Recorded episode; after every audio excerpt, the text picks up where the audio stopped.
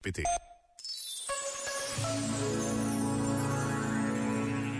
Nesta manhã, um poema de Jacques Gautier. Feliz aquele que cedo se levanta para procurar a sabedoria. Encontra-a sentada à sua porta. Feliz aquele que se consagra ao inútil e ao gratuito.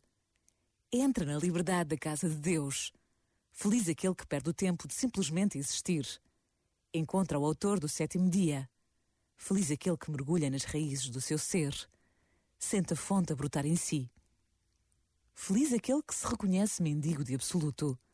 Dá um nome à fome do seu grito.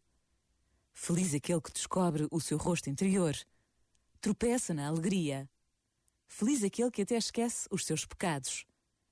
Conhece o repouso do amor. Feliz aquele que olha o outro como Deus o vê. Torna-se aquilo que contempla. Este momento está disponível em podcast no site e na app da RGF.